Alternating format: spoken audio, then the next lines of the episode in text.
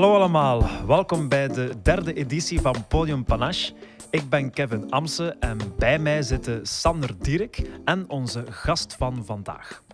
Hij is poëzieredacteur bij het literaire magazine Kluger Hans. Hij is schrijver, zanger bij de indie rockband Laszlo. En hij debuteerde in 2020 bij het Poëziecentrum met zijn bundel De schaduw van wat zo graag in de zon was blijven staan. Dat bovendien de shortlist van de Grote Poëzieprijs 2021 haalde. Welkom, Matthijs de Raad. Brussel. Weet je nog hoe iemand je neerstak voor een mp3-speler? Hoe de oude serveuse je ervoor waarschuwde alsof de drager zelf het gevaar was? Op dat moment werd de doorreisplaats een onheilsoord, hoewel het statistisch gezien onmogelijk was dat het daar opnieuw gebeurde. Nu breken dansers hun ledematen op de trappen van het beursgebouw en is niet langer duidelijk wie performer is en wie publiek. Maar tijdens sommige nachten kan ik de gezichten zien van de jongens die zich strijders noemen in het schijnsel van het Coca-Cola billboard. Dan snijdt de sterrenhemel met één soepele zwaai de daken van de huizen en verschijnt, gekleed in een blauwe regenjas, de man met de uilenogen. Langzaam onderzoekt hij de bewoners. Soms ligt hij ze bij met een zaklamp, als figuurtjes in een kijkdoos.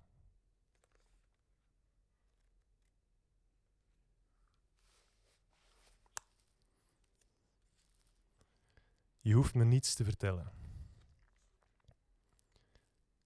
Ik vond een bijenkorf in de borst van een buffel. En jij? Welke beelden zal ik nog voor je stelen? Ik wou je zoveel vertellen, hoe ik nachten heb doorgebracht in een kamer aan de rand van een hoofdstad, tussen koningstuinen en met bloedbevlekte metrohaltes. Hoe daar enkel de regen op dezelfde manier viel als gelijkwaar wereld.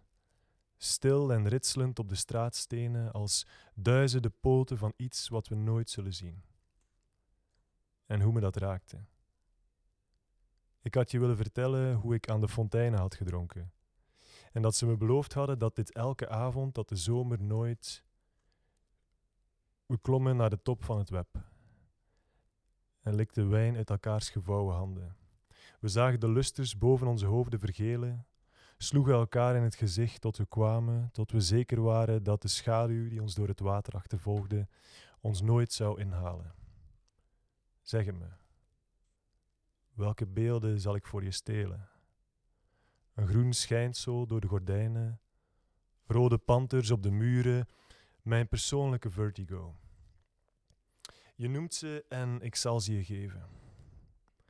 Maar ren niet meer weg. Kom zitten aan de fontein en drink. Je hoeft me niets te vertellen.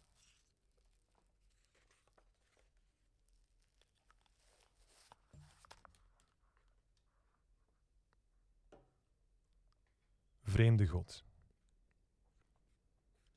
Ik ben een ijsvogel met een mist in mijn borst. Te midden van de fitnesszaal sla ik mijn vleugels open en dicht, terwijl aan de andere kant van de wereld een tsunami ontstaat. Ik kan de uren van de spieren lezen, maar ik ben niet de prins die je moet behoeden voor je lichaam. De stad ligt in haar open aders en ik woon in haar gevangen lucht. Ik was een vreemde god, die toekeek hoe het buurmeisje wormen in tweeën sneed en achterliet in de zomerzon. Nu spoel ik aan op het strand, mijn baleinen glimmend van de olie. Hoe dood moet je zijn voor ze je terug het water induwen?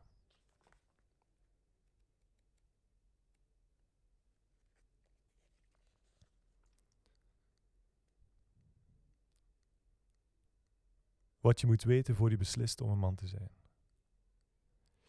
Een man zijn betekent niet huilen wanneer je broers je Pokémon-kaarten verscheurd hebben.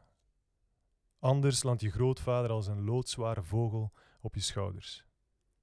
Een man zijn betekent je herinneringen samendrukken tot ze als diamanten uit je voorhoofd barsten.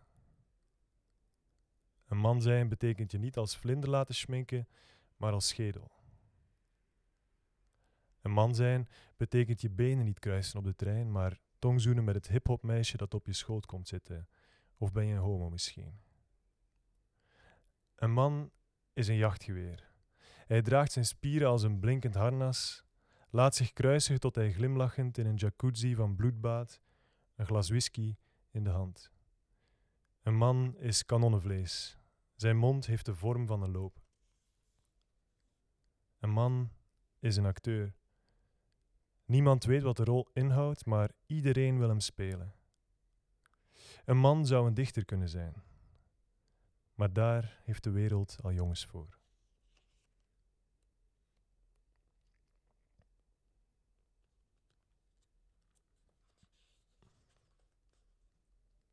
Ik ga nog één gedicht uit eh, mijn bundel brengen en dan daarna ga ik afsluiten met een eh, gedicht uit eh, de bundel met heldere verf en verlangen. De sergeant en ik. De sergeant en ik zitten in een holle sloopkogel die door de stad raast. En ik heb geen idee wie hem bestuurt. Het is nacht en door een gat in de wand zien we de kantoorgebouwen oplichten als kolen in een haardvuur. De sergeant leert me een man te zijn.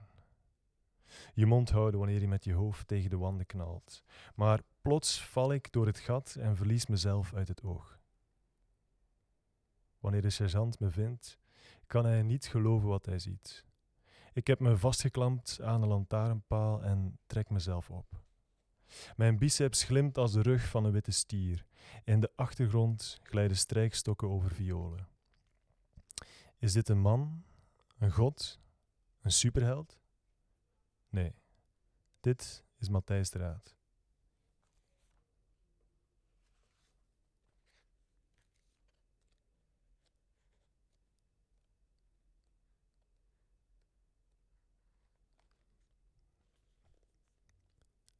Vive la sociale.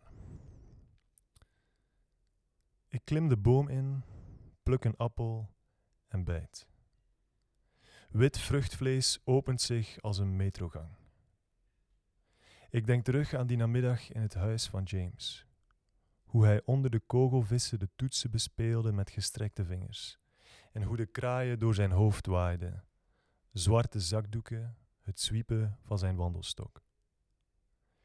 Het is 1976 en een man met een stem als een gedempte trompet blaast zijn kleuren op de muur. Ik verstop me in de kruin en gooi appels het perron op, tot iemand kijkt en blijft staan. Dan zal de man in het groen zeggen: Ziet u zelf niet in de spiegel? In de omtrek die ik voor u heb leeggelaten? Mijn verf loopt uit in de stad.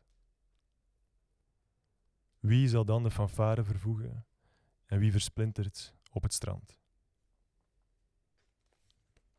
Oké, okay, dank u wel, Matthijs. En welkom hier bij ons bij Podium Panache. Um, hoe gaat ie? Heel goed, dank u. Ja. Een beetje moe al, maar uh, het was een, het was een uh, heel actief verjaardagsweekend. Ah, was, gelukkige uh, verjaardag. U, ja. Gelukkige verjaardag. Hoeveel eh, lentes ben je jong geworden? Uh, 28. 28, ja. kijk eens aan. Dus ik ben net de, ja. Club 27 ontsnapt. Ja. ja. Dat is altijd een beetje een teleurstelling. Uh, wow, ik, ik was allee, opgelucht eigenlijk. Ja, ja. ja, maar het ding is, het, het, het, is vooral een teleurstelling als je niets noemenswaardig tot, tot je 27 hebt uitgebracht, dat je denkt van, nu mag ik echt niet doodgaan, want dan is er gewoon niets meer. Maar als je al, iets, als je al een bundel gepubliceerd hebt, ja, is er al iets. Ik, ik, merkte bij mezelf dat ik toch zo wat bijgelovig was. Ja? Ik wist, dat niet, ja? ik wist dat eigenlijk niet van mezelf, maar ik was daar toch precies wat bang voor. Laatste, het waren de laatste dagen voor mijn verjaardag dacht ik van nu ga ik een auto-ongeluk hebben of zo. Ja, ja maar, maar het ding, dus, denk ik, bij de Club van 27 is toch dat ze zichzelf het leven hebben ontnomen? Nee, niet per se. Niet, niet nee. per se? Nee. nee? Het gebeurt, maar niet per se, denk ik. Dus niet per se. Janis Joplin is overdosis. Jimi Hendrix wow. is verkeerde pijnstillers. Uh, ja, oké, okay, Cobain is... Uh, een, een, vrij dodelijke schotwonden in het hoofd. Is dat uh, al drie keer uh, zichzelf het leven ontnemen? Wat? Dat is toch alle drie een, een... Nee, dat is niet waar. Een overdosis is niet jezelf het ja. leven ontnemen. Ja, dat, ja, dat is, ook weer wel mijn, natuurlijk. Mijn levensstijl is eigenlijk heel, uh, heel safe. Allee, als ik dat vergelijk met die verhaal, dus heel sober. Maar toch, ik weet niet, ja. Het is niet dat je zo eh, alweer een morbide begin de gesprek, in maar- gang hebt gezet op een bergaf en er eh, zo er gaan onder liggen. eh. Nee, dat niet. Maar ik rijd niet zo vaak met een auto. En nu, dit weekend, hadden we een eh, huurauto. En heb ik heel veel, voor mijn doen, heel veel gereden. Dat is van vertonen. Maar nu gaat het gebeuren. Waarom, waarom wil ik in dit weekend nu per se twee keer 100 kilometer rijden? Ah ja, dus, dat vond ik redelijk risky eigenlijk. eh.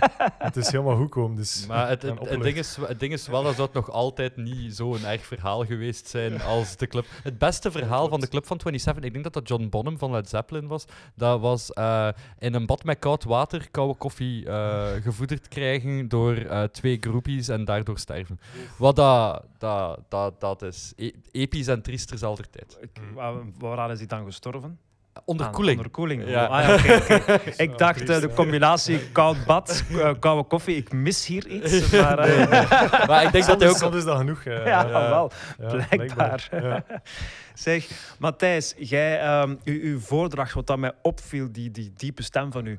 En ik heb ehm, ook uiteraard uw band, Laszlo, ik zei het al, spreek ik dat juist uit trouwens? Eh, ik denk het wel, of bijna. eh Vlaslo, mocht ik nog iets Vlaslo. meer... Ja.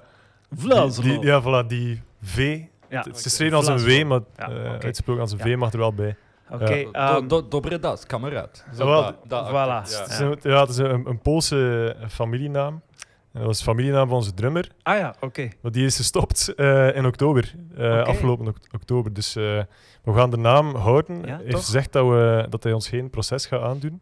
Nu nog Dus niet. nu nog niet. Ehm, dus voilà, we, we, we vertrouwen erop. Cool. naam gewoon. Ja. Ehm, ja, het viel me ook op in uw eh, eh, zingen, uiteraard, dat daar die, die diepe stem van u kenmerkt, denk ik wel, de, de band. Aangezien dat je eh, een band hebt en poëzie voordrachten doet, denk ik, of, of daar ga ik toch vanuit, voordracht is voor u vrij belangrijk in, in, bij poëzie, of niet? Ja, ik vind het wel belangrijk. Ja. Belangrijk in de zin dat ik er eigenlijk in deze plaats gewoon wel plezier aan heb en dat ik het graag doe. Ehm, en, eh, en dat voor mij inderdaad wel een extra dimensie toevoegt aan, aan wat ik maak. Eh, dus eh, ja, ja ik, ik heb altijd graag ook voordracht beluisterd. Ik denk dat bij mij zo wat de, de, de vonk was toen ik mijn moeder hoorde voordragen als kind. Eh, Eh, heeft, ik heb denk ik gelezen dat zij eh, een voordrachtsmedaille heeft gekregen, of, ja, of zo. klopt. Ja, ja, ze heeft Ja. ooit zo de stadsmedaille van eh Stad Menen gewonnen Wauw. voor de voordracht. Dus als denk ik 18 jaar of zo. Ja. En dan eh, had ze eigenlijk ook denk ik de kans om zo dan aan het conservatorium voordracht te gaan, gaan studeren. Eh, in hoger onderwijs, dan uiteindelijk niet gedaan. Maar dus inderdaad, zij allee, is er altijd heel goed in geweest. En ik denk dat dat ergens mijn eerste aanraking moet geweest zijn met poëzie ook. Van mijn moeder dat te horen voordragen, die sloot zich aan op in de, in de badkamer meestal. En dan droeg ze zo een aantal gedichten heel... eh, Het was dus intens poëzie. voor. Het was poëzie, ja, ja. het zijn mensen die monologen voordragen, maar het was ja, echt klopt. Dus, poëzie. bij jou was het echt wel, Ja. hoe dat ik me herinner, toch altijd poëzie. Ja. En Eh, weet je nog welke dichters of gedichten? Of? Goh, ik heb ooit eens, er was één gedicht dat ze heel vaak voordroeg over een stervende zwaan. Ik heb dat opgezocht, lang geleden. Maar nu ben ik weer kwijt wie dat heeft geschreven. Maar dat was iets, ja, was toch al een vrij oud gedicht. Ja. Heel dramatisch, intens gedicht over een stervende zwaan. En dat, dat maakt wel impact zo van, ja, dat je zoiets kunt doen met een, met een tekst. Eh, dus, eh, Dus daar is die, die vonk van, de, van het voordragen dan. denk het, ja. En in het algemeen van poëzie ook. Ook, ook wel, ja. Goh, dat zat denk ik zo wat onderhuids te sluimeren heel lang. En ik ben pas eigenlijk echt met poëzie... Allee, echt poëzie beginnen lezen toen ik een jaar of 16 was, geloof ik. Dus eigenlijk misschien al vrij laat. Ik zie jullie Nee, kijken, maar... Nee, Ah, nee. Nee, nee, Ja, dat is ja, niet ja. vrij laat. nee. Ja. Nee, ik denk dat dat vrij normaal is. Je Ja. het hoofd op je 16. Vo- Dat is- voilà, Ja, inderdaad. Dat, is letterlijk wat het is. Ja, ik was ook 16 en met zijn verzameld werk en zo dat blauw boekje. Was bij jou ook heel het hoofd erbij? Eh, Hij was erbij, ja, ja, ja. Vooral, eh, vooral Hugo Claus, Paul Snoek. Ja. Eigenlijk veel dingen die we zo ja, één keer in de, in de les zagen of zo in Nederlands. En dan was ik wel vertrokken. En, allee, eh, Ja, ik, ik heb vorige keer denk ik ook gezegd, ik bleef in het eh, middelbaar onderwijs, zoals steken bij leerkrachten die, eh, hoe heet het weer, die Mark Groet zocht dus de dingen. Ik bleef zo op, Hmm. daarop steken, waardoor mijn interesse nooit gewekt was. Maar ik schreef wel rapteksten. Ehm, en dan, toen ik in Gent ben komen wonen, en, ben ik poëzie beginnen lezen op café. En eh, dat was ja, Bukowski, Joti het hoofd. Ik denk Mhm. dat dat bij iedereen wel zo wat de, dezelfde Pappenheims. beginselen zijn. Ja, als je in, in, in Vlaanderen opgroeit, eh heb je... heb- het is- allee, ons kanon is niet immens. Nee. Hè? Ik bedoel, Mm, je begint normaal gezien wel met ongeveer. Dus Van altijd, Ostaaien ook. Van Ostaaien. Ja. Ik, ben, Ja. ik ben eigenlijk begonnen met hoofd. Omdat ik ben van Kerzouten van geboorte. Hij was van Oudenaarde, heeft nog met mijn moeder Ja. op school gezeten. Eh, in dat neem. Eh, nee, niet in dat neem. In eh, een andere school, maakt nu niet uit. Ehm, dus, allee, dus die link was er wel. En Klaus is ook van ongeveer mijn streek. Dus Mhm. dat zijn zo de twee waar dat je dan mee begint. Meestal ja, dicht, mensen die dicht in je omgeving zijn. ja, dat is waar. dan- Ik, Ja. ik heb ook geprobeerd om mensen uit mijn streken, maar Nienhoven. eh Kunnen ze daar schrijven? ja. Of is het enkel bolletjes bij het Vlaams Belang kleuren op eh, een Wel, zondag om de vijf jaar? Die mensen zetten geen bolken, dat is gewoon een handtekening dat ze willen zetten. Hè, maar Ja, ja. Dus, Dus, eh, eh, oh, de tenderstreek. ja. Ah. Van waar zit jij, Matthijs? Van Moorselen, eh, deelgemeente van Wevelgem. Ah ja, oké. Ja. Ja. oké. Dus, En, eh, eh, maar je hebt wel in, in Gent ges- Nee, niet hier. in niet in Gent In gestudeerd, Brussel, in, in Brussel, Brussel. gestudeerd. Ja. Op, het, op kot gezeten in Leuven. Ah, wow, oké. Omdat mijn meeste vrienden kwamen van Kulak in Kortrijk. Ja. Zijn dan naar Leuven gegaan. Dus zat ik bij hen in de buurt op kot. Maar wel inderdaad gestudeerd aan het Rits in Brussel. Eh, en dan na mijn studie redelijk snel daarna ja, ook verhuisd naar Brussel. Ja, Ja. oké. Ja, Eh, Joost van de Kastelijke doen, gelijk dat we zeggen. Als Voilà. West-Vlaming Ja, in Brussel ja. gaan wonen. Ja, Dus, eh, oké. Ja, en ehm, je hebt daar aan het, Rits gestudeerd en Ja. ook effectief de opleiding schrijven, hè, als ik me niet vergis. Ja, ja inderdaad. En ehm, hoe heeft dat u, u beïnvloed op vlak van gedichten schrijven? Eh, wel, we hadden eigenlijk geen enkel vak rond poëzie schrijven, effectief. Was eigenlijk eh, meer gericht op scenario, theater, eh, eigenlijk allerlei vormen, behalve poëzie. Ik denk dat we wel een aantal essays hebben gelezen over poëzie. Ehm, maar dat, dat heeft mij zeker gevormd, omdat, ja, omdat, omdat je ergens je techniek traint door al die verschillende vormen uit te proberen en, en les te krijgen van, van mensen die inderdaad al lang in het werkveld staan. Dus eh, ik denk dat het mij ook wel getraind heeft in heel visueel schrijven. Allee, dat zat er sowieso al keihard in eigenlijk, maar dat zal nog wel aangescherpt zijn om zo ja, te denken in scènes en zo. Allee, als ik gedichten uit, uit, die- uit mijn bundel nu ook soms terug bekijk, dan zie ik dat er ook wel in van... Ja, sommige gedichten zijn bijna een soort van scène eigenlijk. Ja. Eh, er zitten ook af en toe dialogen in. Het is zo heel erg, vaak heel erg gebonden aan één plaats of zo. Dus ehm, ik denk dat, dat, dat daar zeker een link te zien is. Ehm, dus ja, dat heeft mij zeker beïnvloed, omdat dat ook gewoon, eh moet zeggen, ja, Heeft u een dat ook? creatief bad is om, om, om in te stappen. Zo, zo Ja. een, een, schrijfopleiding, een, een Ja. filmschool. Het stimuleert u om, om te lezen en om, Mhm. om te schrijven en van allerlei zaken uit te proberen. Heeft, Eigenlijk. heeft u Ja. daar ook een, een werkethiek bijgebracht? Als in van elke dag schrijven? Of, of toch wel Eh, er een zeker ritme in te krijgen? Ja, eigenlijk wel. Je had inderdaad ja, je had zoveel opdrachten dat je, je was altijd wel bezig aan iets. Dus, eh, maar ik, goh, goh, ik zou nog, als ik, als ik streng ben op mezelf, eerlijk ben, zou ik wel nog eh gedisciplineerder willen zijn. Eh, wij, allen, dan, wij allemaal. wij allen misschien, ja. Behalve ja. Delphine Lecomte. Behalve Eh, Delphine ah, Lecomte. voilà. Ze heeft Om, elke eh, dag toch wel zeker één gedicht. Ze heeft ons eh, verteld dat zij ja. om, om vier uur s'nachts opstaat om, eh, en dan tegen zes uur een gedicht afgeeft Ja, en ja. dan ook Wat de rest van de dag. Ja, Ja. inderdaad. Ja. Ja. Dus ik ben toch wel vrij afhankelijk van inspiratie. Dat, eh, Ja. dat merk ik steeds meer eigenlijk eh, doorheen de jaren. Zodat, dat, dat, ik- dat ik niet de schrijver ben die aan zijn bureau kan gaan zitten en oké, en nu, nu ga ik een cyclus gedichten schrijven. Allee, Nee, maar, Dat- maar en merk je dan niet dat als je gewoon aan een, aan een bureau gaat zitten en jezelf verplicht om iets te schrijven, ook al komt er geen cyclus uit, ook al is het maar vijf zinnen, is het gewoon het, het ding van ermee bezig te zijn. Er zijn veel Ja. schrijvers die ook zo denken van, ik, ik heb geen inspiratie, ik voel het niet, maar ik zet me wel in mijn bureau en ik schrijf iets en wie weet... ja, dat is waar. Ja, ja, ja. Van, dat is van wat los je- van een beetje de, de, de schrijfspier zo te onderhouden en gewoon Ja. om het even wat te schrijven. Ja, dat is iets dat ik eigenlijk sinds eh, de lockdown steeds meer doe, heb ik de indruk. Omdat ik vroeger niet zo heel vaak, eh, ja, veel, veel, eh, veel minder dan nu natuurlijk, minder thuis was. Dus altijd zo onderweg naar het werk en dat was dan een uur op de, allee, op de trein en zo verder. En dan was het zo meer zo sprokkelen, zo precies. Ja. Die bundel is zo'n beetje zo ontstaan eigenlijk. Van, dat was heel veel sprokkelen van kleine tekstjes op de gsm geschreven en dan s'avonds of in het weekend of zo daar iets mee doen en, en zien van kan ik dat kan ik dat wat puzzelen tot een gedicht. Eh, sommige gedichten zijn ook allee, in één geut gekomen. Zeg, maar. Ja. En nu, sinds, eh, sinds corona, eigenlijk is dat, ben ik eigenlijk veel productiever geworden, eh, merk ik. Dus ja, gebeurt het vaker dat ik effectief inderdaad gewoon meteen op de laptop begin aan iets. Eh, dus dat vind, ik, dat vind ik op zich wel een leuke evolutie al om te zien. eh. Het heeft u, uw werkethiek is veranderd door corona. Ja, ja eigenlijk wel. Ja. Eh, eh, hoewel dat ik, dat ik aan de andere kant ook wel soms wel geïnspireerd raak door ja, onderweg te zijn of, of, Ja. of eh, ja, meer prikkels te krijgen. En nu, eh, dus dat was eventjes zoeken zo van waarover, ja, waarover ga ik nu schrijven nu dat iedereen thuis zit. Allee, Maar eh, ik moet wel zeggen, omdat je eh, zegt van er is heel veel gesprokkeld eh, om de bundel te maken. Wat aan mij opviel, eigenlijk in de toon van Ja. uw bundel, is dat het heel berustend is. Heel berustend op een verleden. ehm, ja. heel berustend op hetgeen dat er gebeurd is. Heel kalm eigenlijk. En het Ja. valt niet op dat het eigenlijk een sprokkeling is van onderweg zijn. Er zit weinig haast in.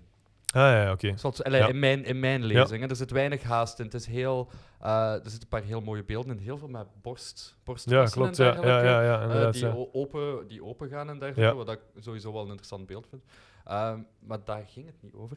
Maar dus, het valt niet op Het dat het, Dat het, dat het Ja. jachtig geschreven is of zo. Ja, ja. ja. het valt echt niet op. Ja, het is. eh, nee, inderdaad, dat was ook eigenlijk niet echt de bedoeling. Ik denk dat ik, ja, dat ik inderdaad, de, of, moet ik zeggen, de, soms de toestand waarin dat werd geschreven was misschien inderdaad wat, wat jachtig, zou je kunnen zeggen. Of, allee, eh, eh, of, of wat snel, snel of zo. Maar, maar dat is ook inderdaad hoe dat ik wel graag werk van. ehm, het te laten komen zo en, en geïnspireerd te geraken en, en al die ideetjes bij te houden. Eh, maar inderdaad, dat wil niet zeggen dat ik dan per se ook heel nerveus was of zo op het moment dat ik, dat ik een Ah, gedicht schreef. Ja, het is niet dat ik... Ja, De, de, de toon is... de toon, hè? Ja, ja, het is dat. En ja. eh, je, pakt, je neemt echt tijd voor een fragment. Ah, ja, ja, oké. En ja. je bakent dat heel mooi af in een gedicht. En dan ga je naar het volgende scène, na scène, na scène, na scène. Ik moet dichter tegen de micro praten. Scène, scène. Ehm, en dat, dat valt gewoon heel hard op. Mhm. Ehm, zeker als ik het vergelijk met hoe dat ik schrijf. Bij mij is dat fragment na fragment na fragment na fragment. En dat volgt dan ja, elkaar ja. op en dan volgt elkaar op. En dat is super ADHD-erig, gelijk hoe dat ik ben. Dus het was een mooi contrast dat ik zag. Mhm, mhm. Ja, allee, de- ik herken mij er wel in als je zegt van het kwam kalm over. Of ja, het zit een soort van berustend gevoel in of zo. Ja, zo, zo ben ik ergens ook wel. Allee, dat, dat is Ja. ook wel.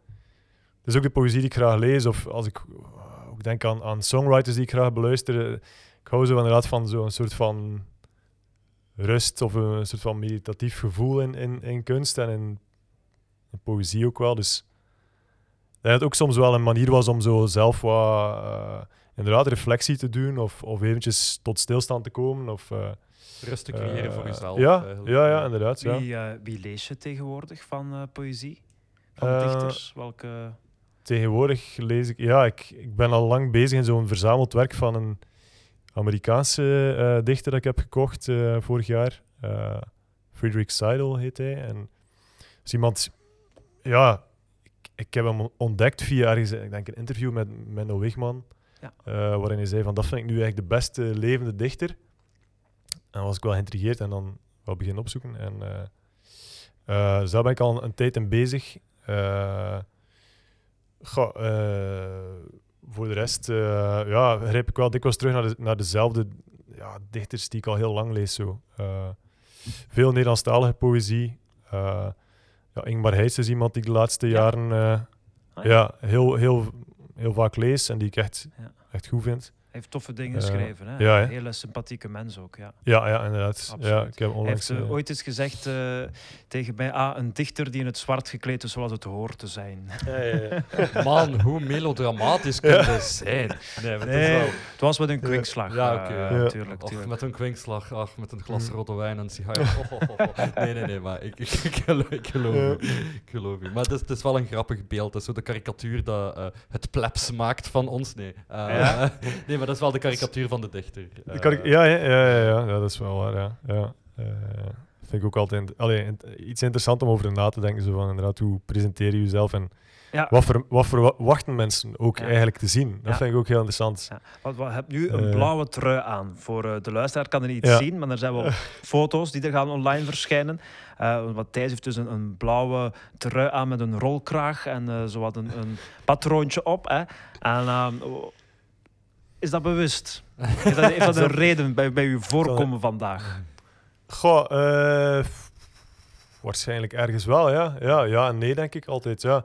Maar heb je niet Eh. speciaal omkleed of aangekleed voor dit Nee, dit, dit draag ik ook gewoon eh, op mijn werk. dus dit is niet omdat ik nu in de, in de rol van dichter wou stappen of zo. Maar vind ik inderdaad wel... Allee, in mijn bundel gaat het vaak ook over stereotypen en zo. Dus ik vind het altijd wel grappig om zo jezelf van bewust te worden. Zo van, ja, de rolkraag, als, als je zoiets draagt, daar hangt direct wel zo'n soort van sfeer rond of zo. Ja. Waar blijft de Eh, drumcirkel? Waar eh, blijft de eh. drumcirkel?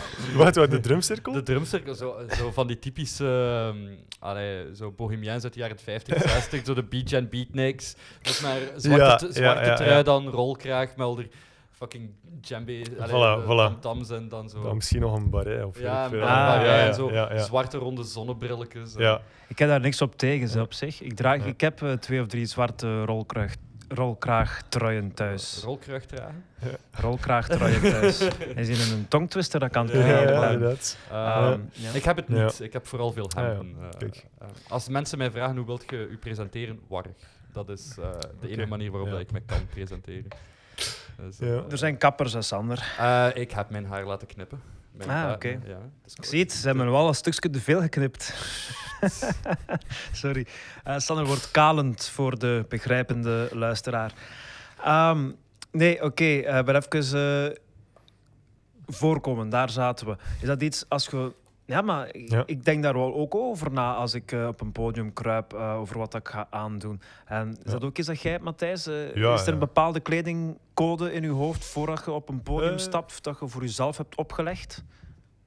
Als het niet, niet te koud is, dan doe ik wel graag een hemd aan. En dikwijls is dat een groen hemd. Allee, ik hou van zo...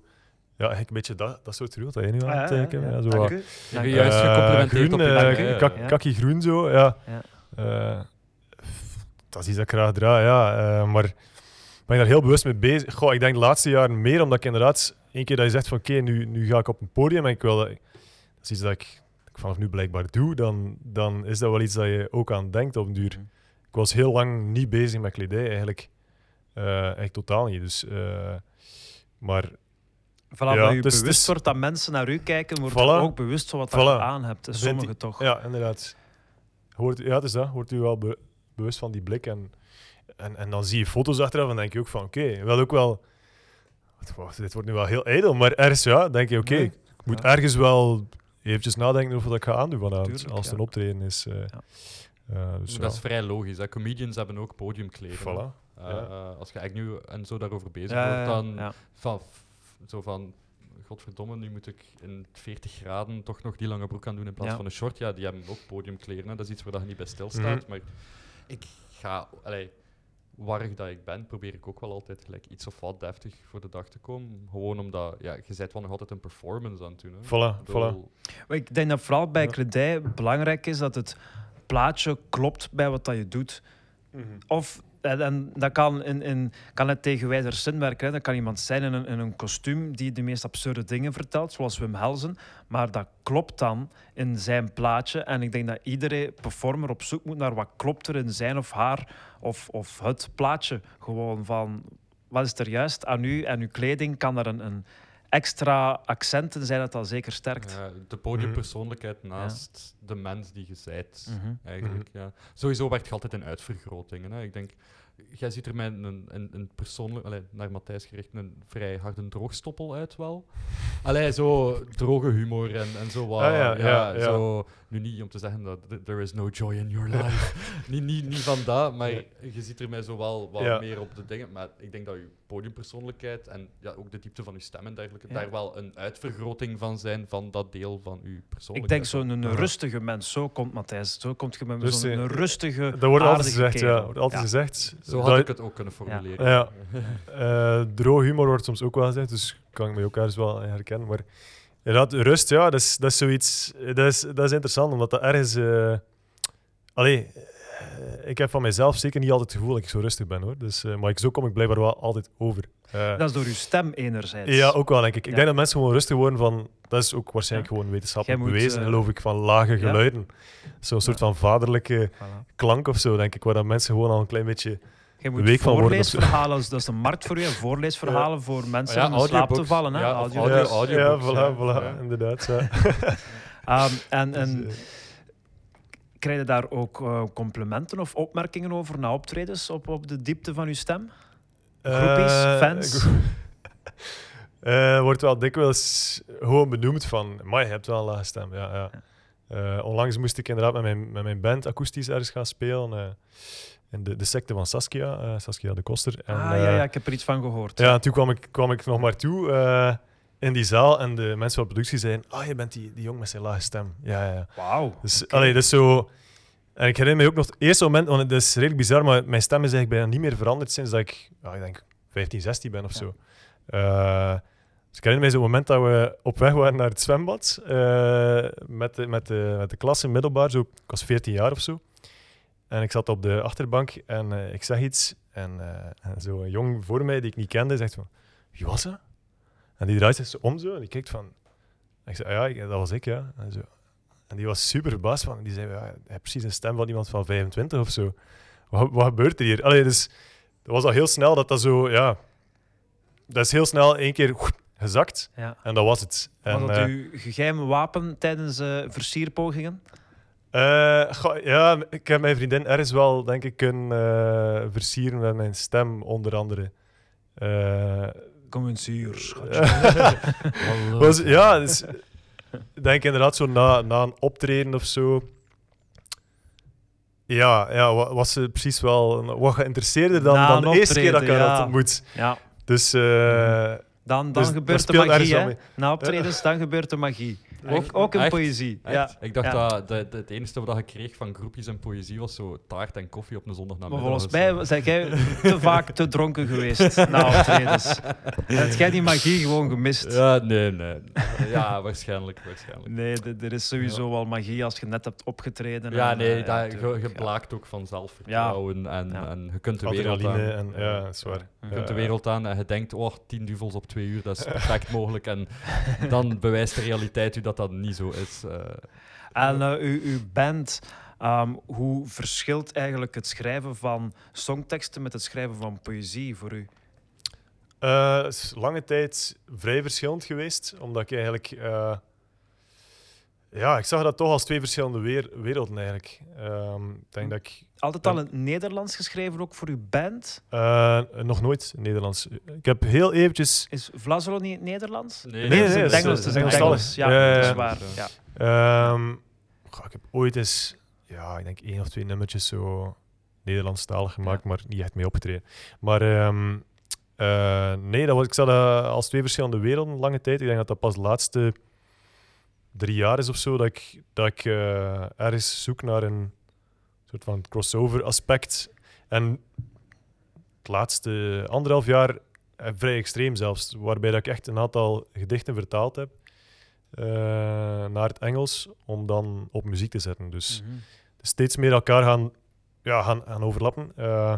Terwijl vroeger was ik vooral aan het denken van, ja, ik, ik, ik raakte zo in het begin dat ik muziek maakte niet echt los van zo mijn grote helden. Zo. Dat was dan The Strokes, Arctic Monkeys, zo indie rock bands. Eh, en dat was zo bijna een soort van stijloefening van hoe kan ik een nummer schrijven in die stijl. Zo Ja. dat echt, echt zo eigenlijk leer, allee, eigenlijk mezelf zo wat zaken bijleren, o- eh, bijleren over songwriting en muziek. En, Ja. en nu heb ik dat de laatste jaren wat meer kunnen loslaten. En, en Ik denk dat dat een Eh. groeicurve is. Ik denk, je moet, ehm, er is altijd gezegd geweest dat je, ehm, zeker ook eh, naar, naar dichters, in poëzie schrijven, analyseert uw favoriete dichters. Bekijk waarom die teksten u zo aanspreken, haal de goede elementen Mhm. eruit en ga daarmee verder aan de slag en doe daar je eigen ding mee. Dus ik Ja. denk, eens dat je, dat je dat voorbij bent, dat je eigenlijk aan het groeien bent en aan beter aan het worden bent dan wat je ja, doet. voilà. voilà. ik, ik denk dat Burroughs daar de beste quote over had eh, ooit, denk ik. En dat is iets dat hij tegen Patti Smith gezegd heeft. En dat is, you must um, hug and burn the previous generation Mhm. at the same time. Mhm, mhm. Ja. Mhm. En Ja, dat dat is gezegd, ja. ja, ja, Ja. ja, zoals meerdere dingen die Burroughs zei. Ja. Dat is goed gezegd. Ja, maar nu zo de laatste jaren heb je ook zo'n hele scene die opkomt. eh, vooral Ierland, Engeland, waar dat je jonge post-punk bands ziet die, die eigenlijk inderdaad een combo maken tussen poëzie en muziek vaak. Aha. En ja, dan denk ik aan eh, Fontaine's DC, eh, Ja. S- ehm, Idols. eh, Idols, Ja. eh, Shame ergens ook wel. Sleaford Mods. ja, ja, Ja, inderdaad, die, die gaan ja, al langer mee, maar inderdaad eigenlijk ook, Ik heb eigenlijk die ook wel... twee jaar geleden in de AB en dat was magistraal. Die ene kerel doet geen kloot. ja, inderdaad. Dat is, dat, is ene, dat is ene gast aan de micro die de, die de teksten voordraagt en de andere staat gewoon achter zijn laptop en is half liters aan het drinken. En zijn, eh, iedere keer met zijn vinger naar de Ja, enter-toets. ja, nummer gedaan. Dat is wel- Oh, fuck, I'm too late. ja, ja, nee. En eh, super sympathieke gasten ook. Eh, ik heb nog een voice message eh, staan van de zanger, eh, omdat een maat van mij een interview eh, had cool. afgenomen. Ja. En dat, je weet dat ik super harde fan ben van Sleaford Mods. Dus die had dan zo, hi Sander. En dan Oh, zo wow. Dingen Ja. ingesproken voor mij. Dat was kei- Onlangs was er een video eh gaan van ehm, Iggy Pop, die luisterde naar uh, Mods. Met, met eh, zijn, eh, zijn papegaai. Eh, wacht, hoe heet de papegaai weer? Het lijkt op Iggy Pop. Het is bijna hetzelfde als iets van Biggie Pop of zo. Denk ik. Maar, iets in die stijl. En hij was zo keihard aan het, aan het viben op die muziek, zo praten om te zien. Maar ja, zo, dat soort, dat soort artiesten inspireren mij ook wel. En, en ja, dat heeft ergens ook wat. goh, minder naar geluisterd, maar vind ik ook wel goed op zich. Ja. En, en dat heeft zo ergens wat. Moet zeggen, vertrouwen en, en de moed om, om, eh, om dat ook steeds meer te gaan doen, denk ik. Van, eh, Poëzie te betrekken ja, bij uw ja, muziek. ja, ja, ja, ja. Maar ik denk, het is sowieso een dunne grens. Ik bedoel, Bob Dylan heeft de Nobelprijs voor literatuur eh, gewonnen en gans elitair, de, de ganse elitaire wereld stond op zijn achterste poot van dat is geen poëzie. En Mhm. ja, dat, dat, dat, rustig. Maar literatuur bedoel, tuurlijk, ja, hoeft niet per se eh, poëzie hoeft- te zijn. Maar ja, of dat is geen po- Maar ja, het Ja, gaat over is geen song- literatuur dan. Ja, het ja. gaat niet over song, het, het, het gaat over songteksten, dus hetgene dat daar dichtstbij aanleunt is poëzie. Dus mensen gaan Mhm. die vergelijking maken. Maar waar trekt je die grens in godsnaam?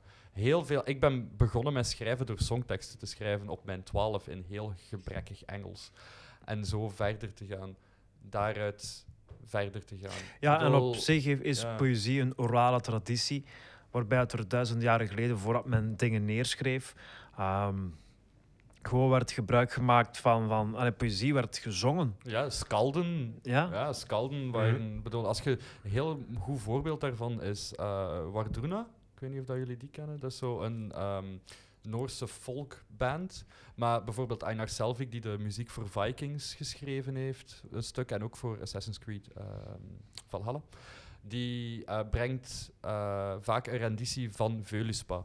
En Veuluspa is eigenlijk het verhaal van eh, Ragnarok, dus de wereld die eindigt en opnieuw begint. Dat, dat is een gedicht, maar dat wordt gezongen en, met een lier. Ik bedoel, Mhm. dat, dat is ook muziek.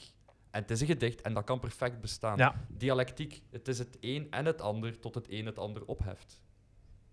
Ik bedoel, hashtag marxisme. Eh, dat, is, dat is gewoon, het- is, Mhm. het is niet zo mechanisch. Ik bedoel, dingen lopen in elkaar over. Ja, Dat is- ja, ja, dat is normaal.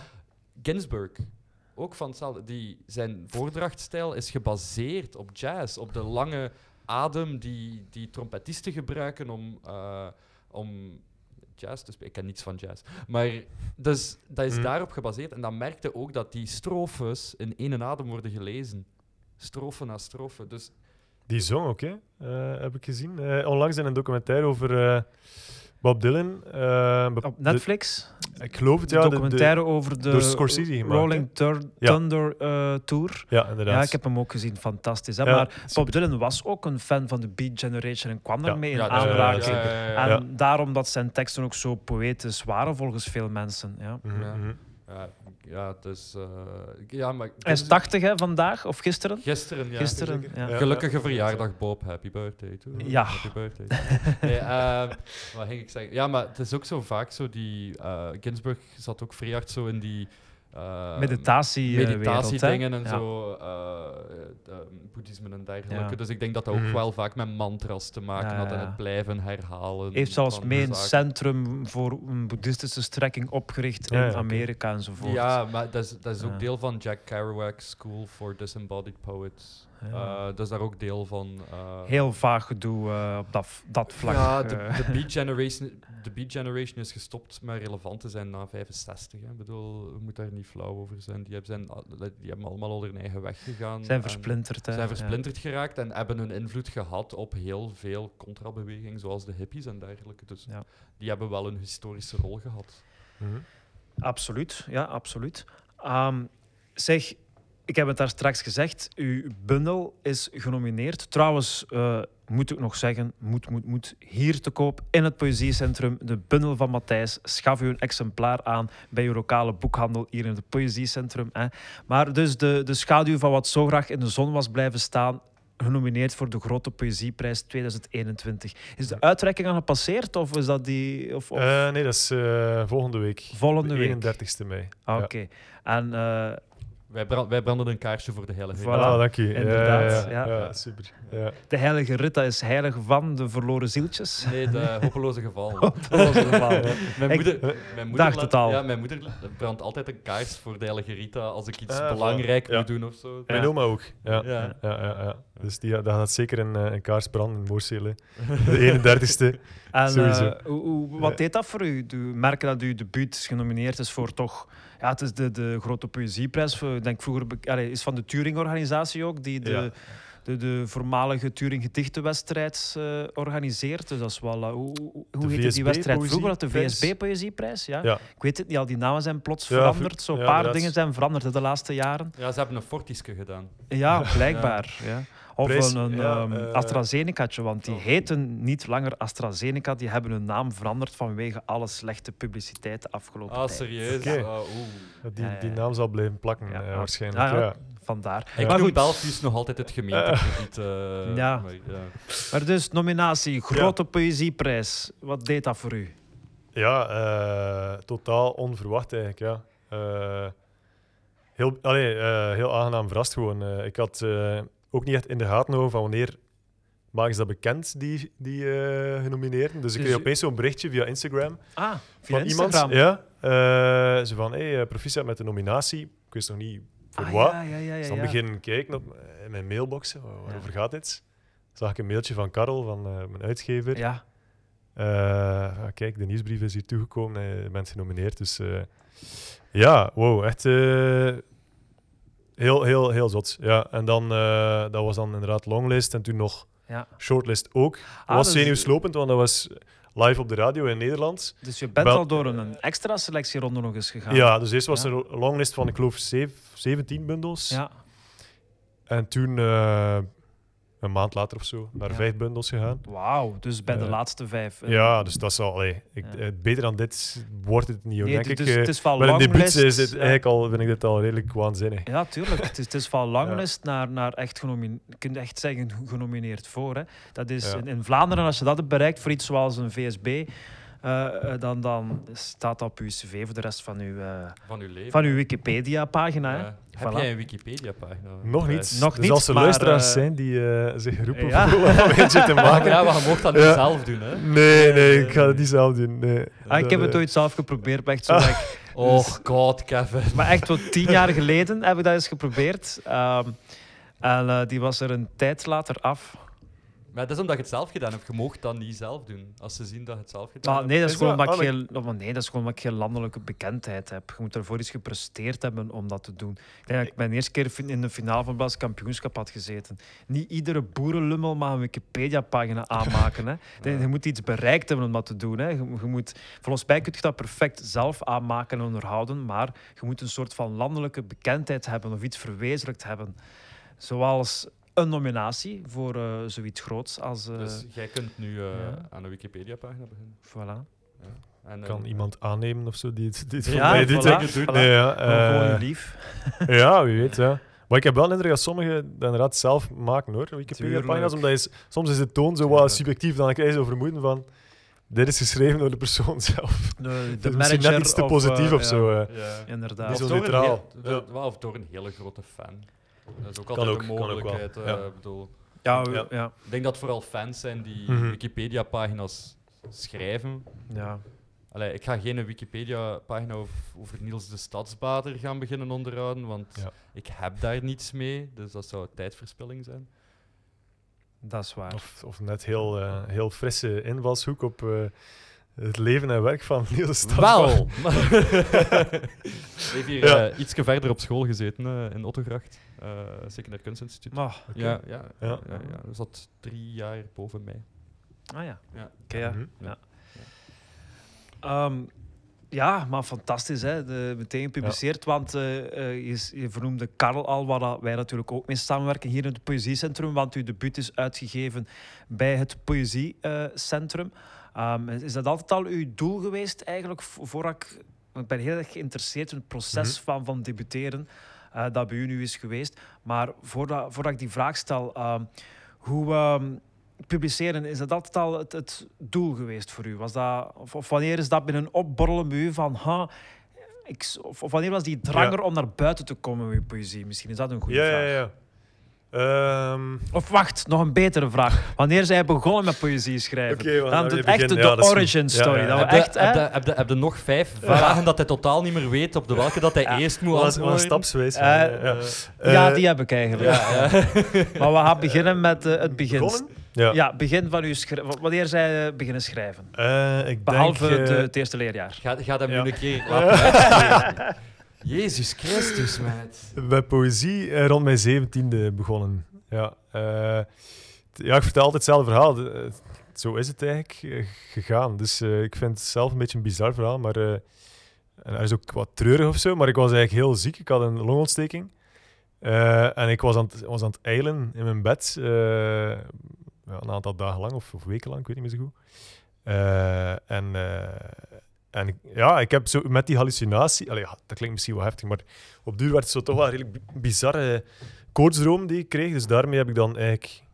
Daarmee, op basis daarvan gedichten geschreven, voor het eerst. Omdat ik ergens zo de nood voelde van, ik wil hier... eh, ik wil dat ergens een plaats geven of van mij afzetten of eventjes opschrijven en dan... dan is het precies zo uitgezweet. Zo. Dus het is een heel, het is een heel romantisch eh, verhaal. Allee, heel... Heel de, poëtisch. de, de, de dichter als leidende mens. Ja. Maar eh, eh, dat was het startschot ergens. Eh, maar dan eh, in verder gegaan en, en had ik gelukkig geen ziektes niet meer nodig of zo Mhm. om, om te schrijven. Maar eh, Toen was er Ja. LSD. eh, Voilà, voilà. nee, ja, eh, dus eh, ik ben altijd ook wel inderdaad beïnvloed geweest door, eh, nog steeds door zo de, de, allee, de stroming van de vijftigers die Ah ja. Die heel visueel schrijven en heel, ehm, ja, soms wat surreëel zou je kunnen zeggen, elementen van surrealisme. En, Je draait af en toe een kleine revolutie af. Eh, ik, oef, wacht, ik Meaning, draai- eh, Kleine revolutie af. Eh, Lucebert, zo Is die... dat Lucebert, ja. Ja, ja. Oké, ja, ja, wel, ja, ja. eh, vooral, ja, ik heb ze al vermeld juist, maar inderdaad heel veel Paul Snoek en Hugo Claus lezen vooral. Ah ja, oké. Ja, ja, ja. Ik denk dat die mij heel erg gevormd hebben, omdat ik van hen heel veel heb gelezen die eerste jaren. En, en, eh, en eh, ja, ik was meteen gewoon heel erg fan van dat beeldend aspect en het zintuigelijke. En eh, ja, ik heb, ik heb bijvoorbeeld ook lang getekend en zo, dus ik denk dat ik altijd wel die, ja, die fascinatie heb gehad voor ja. dat beeldende. Mhm. Ja. ehm, dus ja, zo begon. en dan de drang om, om, om gezien te worden. Ja, waar ik snel zo begin insturen voor wedstrijden en zo. Ja, Omdat ik toch? toch, Ja. ja. eh, ik denk dat ik een gedicht of acht had geschreven. En toen dacht ik al, oké, eh, ik zie hier een wedstrijd passeren. Of passeren, waarschijnlijk ook opgezocht. Ik ga iets insturen. Dus ik had ergens wel die drang van ja, dat te laten zien. En ook vooral eh, een keer zo aan te voelen van, doet dit iets? Vinden mensen dit goed of niet? Of, ja. Dus ik was er wel geïnteresseerd in, ja. Ik denk dat dat ook ergens wel heel st- stimulerend werkte om dan... Ja, dan, dan stuur je in voor een heel aantal wedstrijden. Als er af en toe een keer iets opgepikt wordt, oké, dan heeft u wel ergens de, de drive om, om verder te doen. En, Mhm. eh, dus ja, ik had wel, ja, wel zeker die, dat verlangen om, eh, om daarmee naar buiten te komen met poëzie, ja. En vanaf wanneer ben je echt beginnen inzenden voor de, de literaire magazines, zeg maar? Ehm, dat is wel later inderdaad. Ik denk ehm, als ik een jaar of twintig of zo was, Ja. denk ik. Ja, je moet ze Ja. nog ontdekken, hè? want je Ja. begint zo. Ik ben ook zo begonnen met zo van die, of ik weet niet of dat alleen zo van die stadswedstrijdjes, zo van die kleinere wedstrijdjes, dat je zo her en der tegenkomt. En op een teller op te sturen en af en toe bereikt je een keer iets. Maar zo eigenlijk, ja, die literaire magazine, dat, dat was vooral vroeger, eh, maar nog altijd wordt daar rekening mee gehouden, maar vooral vroeger. Ja, Liggend Konijn is nog, Nog altijd toonaangevend, instituut, ja. eh, dat is een instituut. Wanneer was uw eerste liggend konijn? Eh, in 2019. Ah, bij mij Ja. ook. Ja. Ja, voilà. Ja. In eh, oktober, eh, najaar of het voorjaar? Het eh, najaar, denk ik, ja. Ik ook. Ah, kijk. Of Staan het- Dus je hebt in Denk- hetzelfde, staan we Ik in denk dat wij in, dezelfde nummer. staan dan. Ja. Ja. En, Ja, ja, en. Delphine Leconte ook. Die Gaan we- staat er ook Gaan we in. qua Ja, gasten gans die editie van het Konijn afgaan anders? Nee, eh, eh, Philip Meerspan zit er niet, niet bij. bij ja, het ja, nee, oké, Konijn maar dat is dan, Ja. dat is dan het uh, Maar voor de rest, ja, het is goed. het ontsmet konijn, voilà. Nee, het Ja. is goed. We zullen Hans de... Ja, het zijn wel eh, mooie namen, hoor. Absoluut. Mm. Ehm, nee, oké, fijn. En dan... ehm, dus... Maar je hebt er eh, een pakje gedaan, denk ik, daarna, literaire magazines. Ervoor vooral, ja, ik denk dat Lien Konijn al redelijk laat was in aanloop naar de bundel. Eh, maar inderdaad, daarvoor, ja, eh, allee, ook heel veel, heel, heel veel gedichten dat, die ik uiteindelijk niet heb, niet heb gebruikt in de bundel. Dus dat ook Ja. wel. Ja, ja. Allee, dat, is, dat is ergens zo'n manier om, om te groeien ook, hè, denk Ja. ik. Want je, dan heb je dat in je kast staan. Ja, je weet van, kijk, in dat jaar heb ik dat gepubliceerd. Je kunt daar naar teruggrijpen en, en ergens zien van, ja, waar sta ik nu en wat is er veranderd aan mijn schrijfstijl. En, dus ja, ik vind dat... Allee, dat- ik denk dat dat je toch wel vormt ergens als schrijver om, om een tijdschrift te publiceren, eerst Ja. sowieso. Eh Maar je hebt ook DSX Machina gestaan. deze Ex Machina. Gelukkig eh, Hans, waar dat je nu direct, eh, redacteur van Ja, bent. ja ook. inderdaad. Eh, Eh, eh, dus het Licht Konijn, inderdaad. Ehm, extase een paar keer. Ja. Ehm, Tirade, De Optimist. Poëziekrant. eh, Poëziekrant. Ja. Nog, nog, Vrij Zo logisch. heb, ik- zo heb ik Karel Ah, toen leren nog- kennen, inderdaad. toen je nog mocht inzenden, of... eh, Eh, ik, ga, dat stond ergens op de site, denk ik, van je mag dat eigenlijk niet, maar ik heb het toch gedaan. Ah ja, oké. Ja. Eh, En heeft Carus dan aangesproken, of... oh, misschien is het ja, inside information. Ik weet niet, ja. Dus, want inderdaad, ik denk dat ze altijd zeggen van je mag eigenlijk niet. eh, Mensen, insturen. jullie mogen niet, ik herhaal, Ik heb dit niet gezegd, insturen ja, ja. Nee, naar het dus poëziecentrum. Maar ik, ik Je kunt denk- altijd proberen, hè. Ja, eh, het is dat. Maar, ehm, Proberen staat vrij, maar ik ja. denk dat zij... het- als ik, ik ben geabonneerd en ik lees eigenlijk uitsluitend maar al gepubliceerde of mensen die gaan publiceren, die al een contract hebben. Ik lees eigenlijk geen eh, aspirant eh, dichters eh, we, Nee? hebben, meer. we hebben meer Nee. ziens nodig. Mensen die zelf terug ziens maken en poëzie publiceren en uitdelen op feestjes. Ja, maar goed, Goh, dan hebben we eerst en vooral. Ja. feestjes. Dat hebben we eerst en vooral feestjes nodig, dat is waar. Nee, en ehm, Ja. dus, dus heeft, heeft Karel u opgemerkt omdat je een eh, cyclus had gestuurd naar, naar de poëziekrant? Of? Eh, opgemerkt, ja, hij, hij wist in ieder geval wie ik was. Ah, ja, toen ik hem ja. later opnieuw contacteerde Ah, voor, eh, ja, voor een bundel eventueel. En, je hebt, eh, en hoe heb je dat dan aangepakt? Of, of wat was het moment misschien wanneer dat je zoiets had van ik ben klaar met mijn poëzie die ik tot nu toe heb, staat genoeg op punt om op te sturen naar een, een uitgeverij. Eh, wat het moment was toen ik me Ja, klaar voelde. Toen Ja. zoiets had van ben klaar. Ja. Wanneer is dat? Ehm, Je bundel was al volledig klaar of, of, of de Nee, helft, was nog niet of- helemaal klaar. Eh, goh, ik, ja, er was zo echt gewoon een, grote... Ja, ik had echt wel de goesting om, om die gedichten uit te brengen. En die eerste gedichten uit de bundel zijn van 2017. Ehm, had ik ingestuurd naar, naar eh, Right Now, de schrijfwedstrijd. En dan de finale meegehaald, eh, of derde plaats meegehaald. En, eh, en daar was ik... Ja, dat was de eerste keer dat ik zoiets schreef dat ik dacht van oké, dit is nu...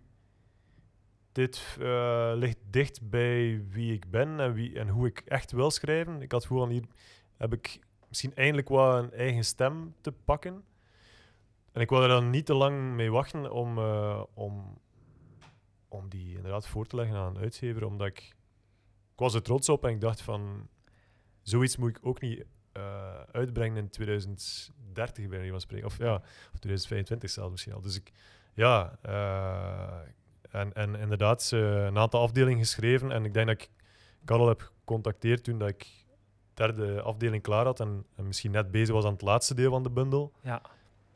En gecontacteerd En, op eh, welke manier? Een keer, hé hey Karel, hoe is het? Ça va? Ik heb nog een bundel liggen voor u. Hey, broer. Eh, eh, Eh, Ja, maar man, Karel! ja, Hoe gaat die met ja? wat voor accent is dat zelf? Zoals Surinaams-achtige Dat poging. Surinaams-Nederlands. Poging, poging. Juri, onze fotograaf, is een Nederlander.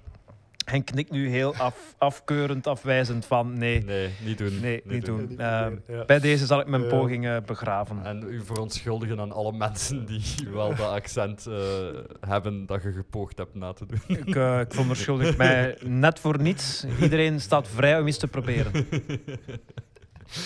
Eh, maar nee, dus je hebt gebeld naar de kuil. je- broer, eh, ik heb hier de ja. bundel klaar. Allee, het was Eh, een mailtje, maar, maar ja, zoiets, pu- pu- ja. Publiceer die shit. Voilà. Woord voor woord. Eh, ja, eh, nee, een mail gestuurd inderdaad. Gewoon, eh, eh, zo gaat dat denk ik in de literatuurwereld. En Zo lang lekker klassiek, mailtje. Eh, hm? Lang gewacht? Eh, nee, ik denk een week of twee. Twee Eh, weken. En ja, dan ik was er was- al een antwoord. Ja, Eh, ja ik was heel aangenaam verrast dat ik zo snel antwoord Ja. kreeg inderdaad. Ja. Ik wist niet dat uitgeverijen zo snel konden werken. Ja, nee, maar ja, natuurlijk, Poëziecentrum is denk ik wel een, een, een, eh, een unicum op vlak van uitgeverijen ook. Want het is niet enkel een uitgeverij, het is een bibliotheek, het is Dus, een, eh, een boekenwinkel. een dus, boekenwinkel, het is een organisatie. Het ja. is eh, heel anders dan een, een Ja. Standaard uitgeverij. haha, tun, tun, tun, tun, tun, tun. Ja, eh, Ah. nog een poëziecentrum op- jingle. Eh, Ja, ja. Maar eh, Eh, dus het mailtje naar Karel en, en twee weken later was er al interesse. En dan wat? Hoe, hoe is het proces voor jou verder verlopen in debuteren? Ehm, dan op gesprek geweest bij Karel. En, eh, en, en toegelicht van welk thema wil ik, eh ja, maar wat, wil hoe ik bereid behandelen. je en zoiets voor? Allee, Hoe t- bereid je zoiets voor? Ja, Ja, je eh, krijgt een mail binnen ja. van, van ben geïnteresseerd, komt op gesprek. Ja. En wa- wat gaat er dan door u heen?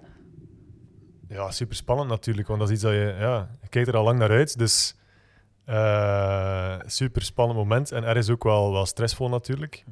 Ehm, omdat je het gevoel hebt van nu, nu ben ik toch wel dichtbij Ja, een, een ja. mogelijke eerste bundel. Dus, Ja. eh, en dat- ja, en, en denk na twee minuten was de stress weg. Want eigenlijk, nog voordat ik echt mijn, mijn verhaal deed van kijk, dat, dat is zo wat overkoepelend thema of, of zo zie ik de bundel en zo verder, eh, zei Karel al van ja, en wanneer eh, mag die uitkomen? Of, eh, ja. Dus oké, wow, het wordt opeens heel concreet. Ja, ja, dat had ik niet verwacht op, het- allee, op het eerste gesprek dat we daarover al gingen praten. Dus het ging opeens vrij snel. En dan was het van oké, eh, denk al een keer na over een cover. Dus dan was ik op terugweg naar huis en dan begin inderdaad over heel concrete dingen denken van eh, zoals een cover en, en wie gaat dat vormgeven. En, Wel, Eh. het is een opvallende cover. Is het een gestript konijn? Nee, wat was eh, Eh, wordt dikwijls gedacht inderdaad dat Het een, is- dat een ja. konijn is, hè, maar het is een, eh, een gewei. Eh, dus een, Ah. ge- een gewei eh, Ja, ja. gemaakt door Ah. Berlin- Berlinde de Bruikere. ja. Ah, oké. Eh, ja, ehm, eh, allee, echt, echt nagemaakt. Hè. Dat is volledig Ja. was en, en Ja. dat soort materiaal. Oké. Ik heb, ik heb al een kleine Facebook-ruzie gezien ontstaan over die cover. eh, omdat mensen zeiden, wow, dierenleed op de, op de cover. En dat kan toch niet? Ja, ja, ja. En dan werd ik er zo bij gehaald, werd ik getagd. En eh Matthijs, wat, wat is dit? Eh, vertel eens. En dan eh Verklaar je nader. verklaar je nader. Maar het is, het is dus echt ge- geen, eh, geen dierenleed aan eh, te passen komen. Dus, eh, nee, ehm, maar een kunstwerk van eh Berlinde de Bruiker eh, dat ik heb gezien in het SMAK, ik denk in 2012 of zo Toevallig dus. Ja. toevallig gezien. En, ehm en eh, allee, ik- eh, groot, groot impact eigenlijk wel op mij. Allee, is me heel lang bijgebleven. Ik heb dan ook nog een, een gedicht geschreven eh, waarin dat beeld terugkomt in een bepaalde vorm. Van zo'n heel week roze gewei. Ja, ja, ja. Ehm, ja, ja. En en oké, dus inderdaad, dan was ik op terugweg naar huis en dat, dat was het eerste waar ik aan dacht van dat zou eigenlijk wel een heel knap beeld zijn voor de cover, omdat besefte ik toen inderdaad ook wel een mooi beeld is voor eh, ja, de vorm van mannelijkheid die er soms eh, in aan bod komt en, en het contrast tussen het, het ja, typisch inderdaad viriele beeld of stoere beeld van een gewei aan de andere kant zo heel breekbaar, heel, heel broos. ehm, hoe dat het hier wordt Ja, afgebeeld. Dus, eh, Het is, ook, het is ook het beeld van mannelijkheid ontdaan van het mannelijk subject. van het mannelijk subject. eh, ja, het is het gewei op zich en het mannelijk subject Ja, ja. is niet aanwezig. Ja, klopt. Ja, ja, dat, vind ik, inderdaad. dat vind ik wel interessant in die... eh, dus Echt eigenlijk... zo gestroopt. De, Ja. ja. gestroopt is precies. Ja, Ja, ja. ja. ja, ja, inderdaad. Sander brengt Dus, diepgang. eh, ja, ja. Eh, nee, maar dat, dat viel me gewoon op. Eh, maar over dat man zijn, want dat komt... Ik had gedacht dat meer aan bod ging komen in de bundel, Mhm. maar het is vooral naar het einde toe dat echt heel Ja. hard, heel hard komt. ja, ja. Nee, En in de eerste cyclus ook. de eerste cyclus ook, maar dat is dus, eerder nostalgisch. onderhuids- Ja, Eerder onderhuids. ja. eh allee, vind ik zelf toch. En inderdaad, naar het einde toe eh, had ik het gevoel dat ik steeds meer de hand begon te reiken naar, naar de lezer of naar, naar, Mhm. naar de maatschappij, om zo te zeggen eigenlijk. Van, komt dat thema meer expliciet naar boven, ja. Ehm, het was Het is iets wat ik... harder ook. Het is, de gedichten Je zijn ja? harder. ah, ja. Misschien komt Ja. het door dat één gedicht waar motherfucker Ja, heel ja, vaak ja, in ja. voorkomt. Ja. Dat kan Ja. da- Dat is dat, mijn, die, eh, denk misschien wel mijn favoriet. dat- Ja? die herhaling is Ja. geweldig. Ja. Eh, Door zeker als je het spoken voorleest. word eh, gevoel ervan? Of, Ja, ja, Waarschijnlijk. ja. Het werkt als een trein, hè? Ja, het, ja, ja, Zo'n echt als concept. een trein. Ja. Ja. Dat, dat, die, zeker als je dat metrum Ja. Ja. in, Ja. Ja. in uw dingen hebt. Ja, dat is, ja, wij komen alle twee uit de spoken word Ja, en slam scene. Dus, klopt, dus- dus dat, dat gaat daar waarschijnlijk aan liggen dat we dat zo.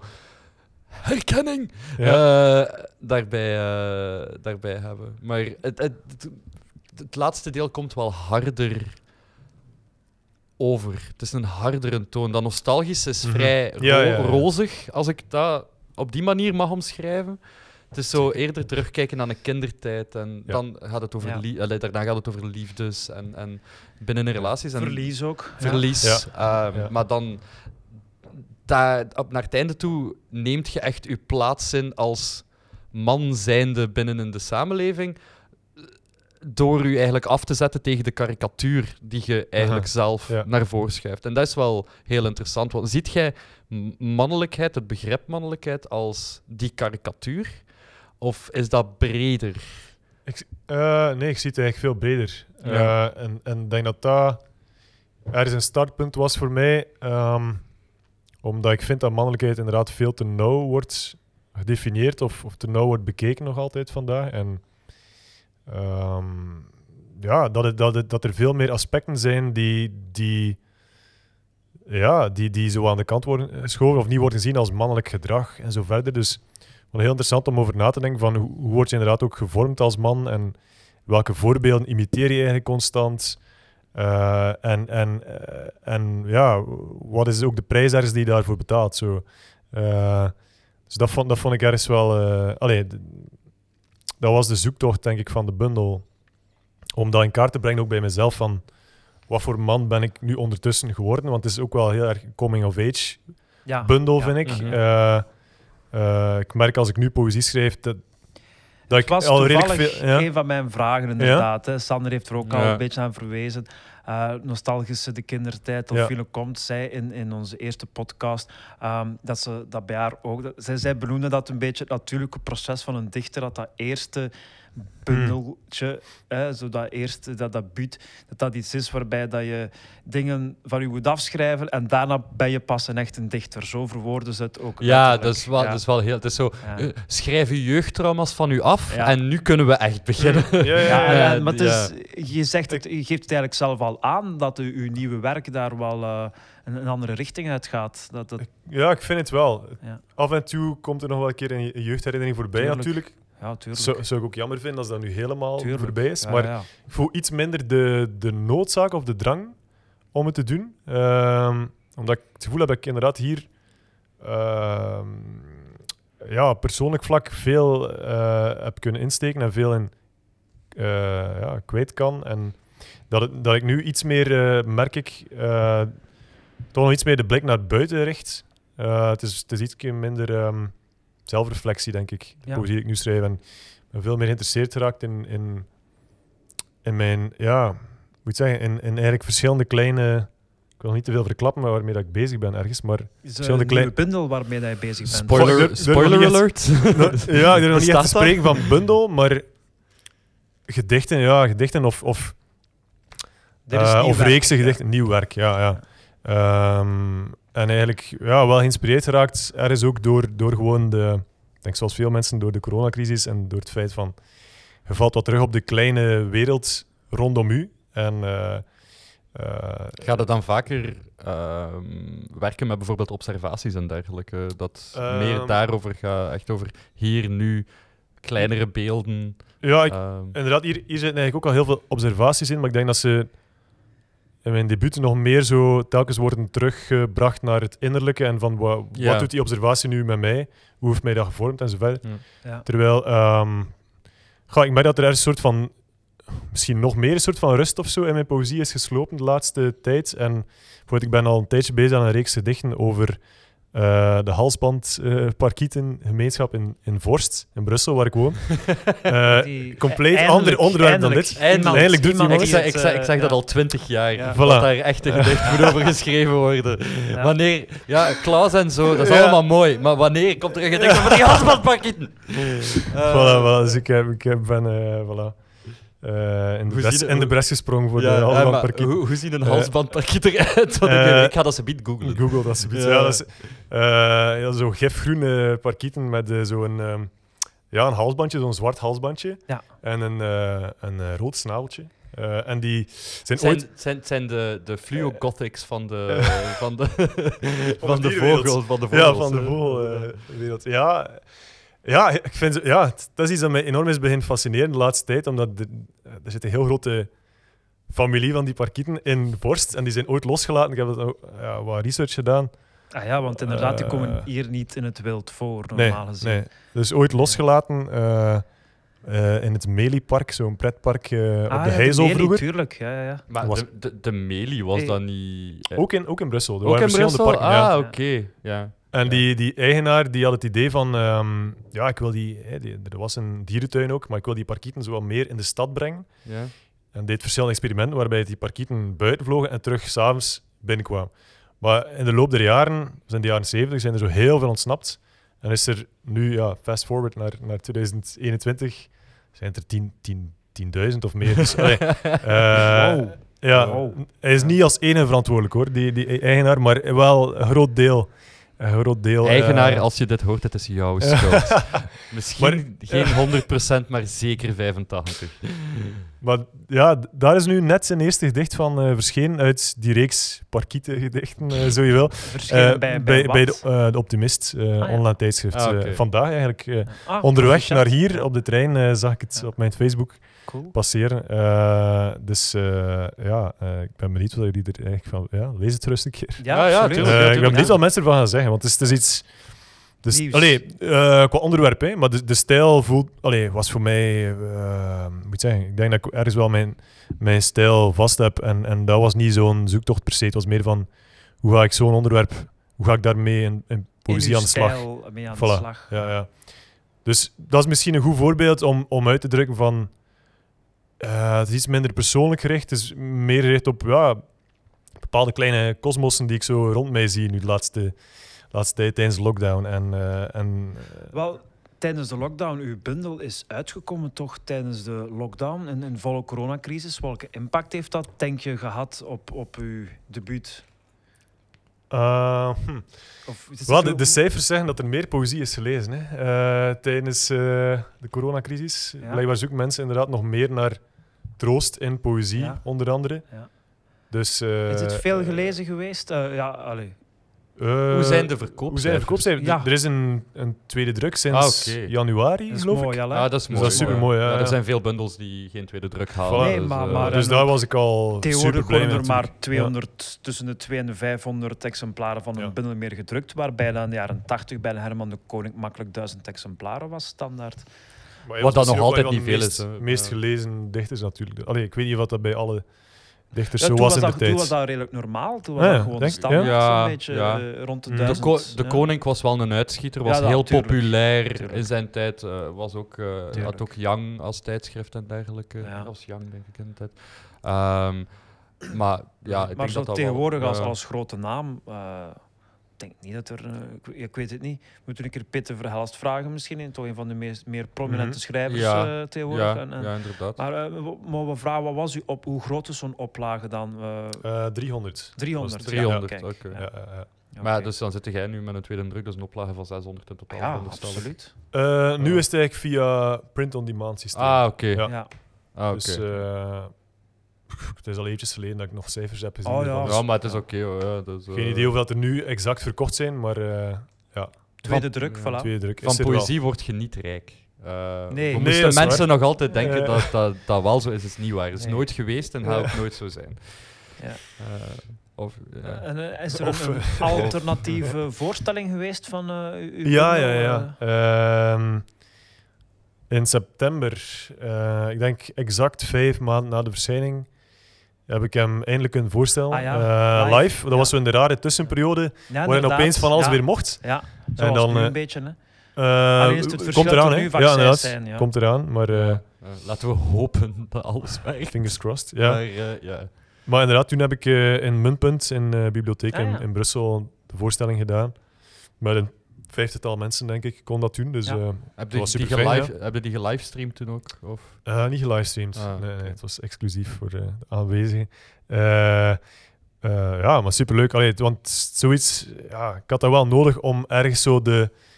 Past opnieuw misschien binnen het thema ook, maar zo de, de riet, de passage, zo van Ja. de overgang van, oké, wauw. Het is precies of dat je ja, ergens zo je kind of zo toch voorstelt aan de wereld, denk ik. Zo van, Ja. Ja. Zit dan op een podium, dan is het, dan is het officieel. En normaal En- gezien gaat naar van podium naar podium naar podium, leest u een bundel voor, brengt het aan de man, gepraat erover, wat Voilà. was er nu? Nu was er die bundelvoorstelling en nog een paar andere Maar dat optredens was al in die periode. na het verschijnen. Ja, er, er waren toen zo wat eh, radio-interviews, eh, een keer een gesprek met iemand die op YouTube eh, video's plaatste rond literatuur. Zo. Ah, ja. Dat soort dingen. Een aantal online zaken wel, eh, ook, ook heel tof. Eh, maar ja, allee, ik verlangde inderdaad wel naar een echt optreden. Ah, en er natuurlijk. waren Ja. Facebook-discussies over dierenleed. Voilà, ja, voilà, dus voilà. dat- Het leefde- het leefde het online. Het leefde online.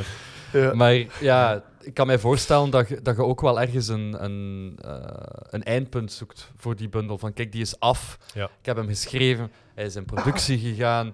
Hier is hij. En nu pas kan ik aan iets anders beginnen. Want en dat, dat feit dat je dat zo gelijk vijf maanden niet hebt kunnen afsluiten, zal ook wel gewrongen hebben. Dat dat zo, hij is er, maar Ja. hij is er eigenlijk Ja, zo wel en niet terzelfde tijd. Ja. Ja. Voilà, Schreu- had Sch- toch eventjes Schrödinger- een feestje nodig om zo... Ja, Ja. Ja. Ja. Om Het het officieel te maken. Het officieel, ja, dat is, dat is Voilà. logisch. Ja, hè. Ehm, ik denk dat wij bijna gaan eh, afronden. Ehm, ik wil nog even inzoomen als, als laatste eh, onderwerp zeg maar, van ons. ons eh, ik vond het een heel leuk gesprek trouwens. Ehm, je bent poëzieredacteur bij Kluger Hans. Hoe ben je daar eigenlijk bij terechtgekomen? Ehm, dat was via de letterzetter van Kortrijk. Bartesk? Ja. In het, Ja, dan ja, Bart, ja, ja. inderdaad. Dus ik, eh, ik zat in de eerste generatie van eh, de lettertypes. Ah, serieus? Ah, Ja, ja, super ja, nice. Ik, Ja.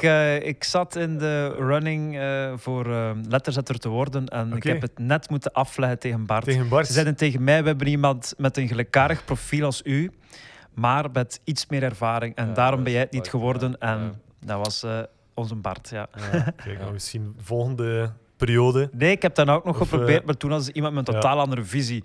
Eigenlijk zeiden ze van, ja, ja, ja, ja. jij bent nu Bart, zoveel jaar geleden. Ah ja, het profiel was Dus al we zo- we zochten een ander profiel, Ja, Ja, ze willen wat verruimen. Wat ook Ja. wel Ja. logisch, is Logisch, dat, dat, ja. dat dat project niet Ja. jaar na jaar Ja, hetzelfde absoluut, is. Dat begrijp ik ook ja. wel. eh, Nee, Maar ja. dat was via Bart eigenlijk, want hij zat Ja. in de redactie. Ah, en eh, ja, juist. zo hoorde ik van, ah, we zoeken eigenlijk nieuwe redacteurs. Mhm. Ehm, Was dat in de tijd met Salome ook en zo dan nog? Of was Eh, dat- Dat was de geleden, overgang. Ja. was net de overgang naar Ja. eh, Jonas eh, van de Schuren eh, Ah, ja. als hoofdredacteur. ja. Ehm, en, in- ja, en die overgang kwam er ook een beetje een nieuwe ploeg, deels eigenlijk. Ja. En, en waren er redelijk wat gesprekken. eh. Wat, wat kwalificeert eigenlijk iemand als redacteur poëzie bij een literair magazine? Wat moet je daarvoor kunnen? Wat moet je daarvoor doen?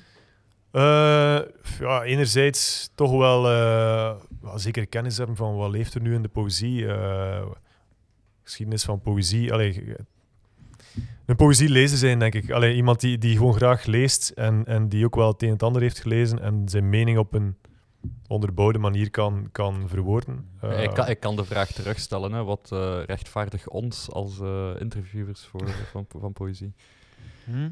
Ik kan de vraag terugstellen, hè, wat rechtvaardigt onze positie om mensen te interviewen over Kunt uh, je toch over maar wat vragen stellen? ja, dat is waar. Wij hebben geen oordeel, hè. Wij, ja. wij oordelen niemand. Eh, wat de redacteur dus is Ja, een rol ja, waarbij ja, iemand ja, beoordeelt. is Dan, ben ik heel geïnteresseerd van, hoe kom je daarbij? Kom Wat, je wat, bij? is, wat Ja, moet je daarvoor kunnen? Ja. Ja, een interessant kunnen en, iets. en, ja, kunnen en ook, ook gewoon maar eh, je hebt plezier iets- hebben erin natuurlijk. voilà. hè. Van, je hebt iets verteld over de geschiedenis van de poëzie. We hebben toevallig een klein quizje over de geschiedenis van de poëzie voorbereid. Niet Oh. Wacht, Ja. ja, ehm, Want- ik, ik kan wel wat dingen uit Nee, mijn mouw nee, nee, schudden, Nee, nee, eh. want eerlijk gezegd, inderdaad, ik, ik zei nu geschiedenis van de poëzie. Ik ga zeker niet over mezelf ook zeggen dat ik de grootste academische kennis heb, de grootste kennis heb van poëzie. Ik zie mij inderdaad meer als iemand die, die vooral graag teksten maakt, maar niet per se. Er, er, allee, ik, ik heb bijvoorbeeld geen taalletterkunde gedaan. Nee, dus, ja, dus ja. dat is al een ander Ja. soort vorming. Ja, Eh. Ja, maar dan Eh, zit je ook bedreven in de geschiedenis van de Literatuur. literatuur, in Ja. een bepaald taalgebied. ja. ja, Ja. voilà. Eh, ja, ja, ook mij, mocht, mij mocht je heel veel vragen over Anglo-Saxische literatuur, Vlaamse literatuur en Chinese literatuur, maar vraag mij niets over de Russen. Want daar ken ik heel weinig over, Mhm. tenzij dat politieke geschriften zijn. Voilà, dus dat, iedereen Ja, heeft wel zo zijn specialiteit ja, natuurlijk. ja. En dat is eigenlijk ook wel fijn in onze redactie dat we elkaar goed aanvullen. Dat er mensen zijn die het inderdaad met een academische achtergrond bekijken. En dat er mensen zijn die, Ja. zoals ik, eh, een schrijfopleiding hebben gedaan. Die misschien mee bezig zijn met het technische of zo. Eh, Ja. Dus denk, allee, ik denk...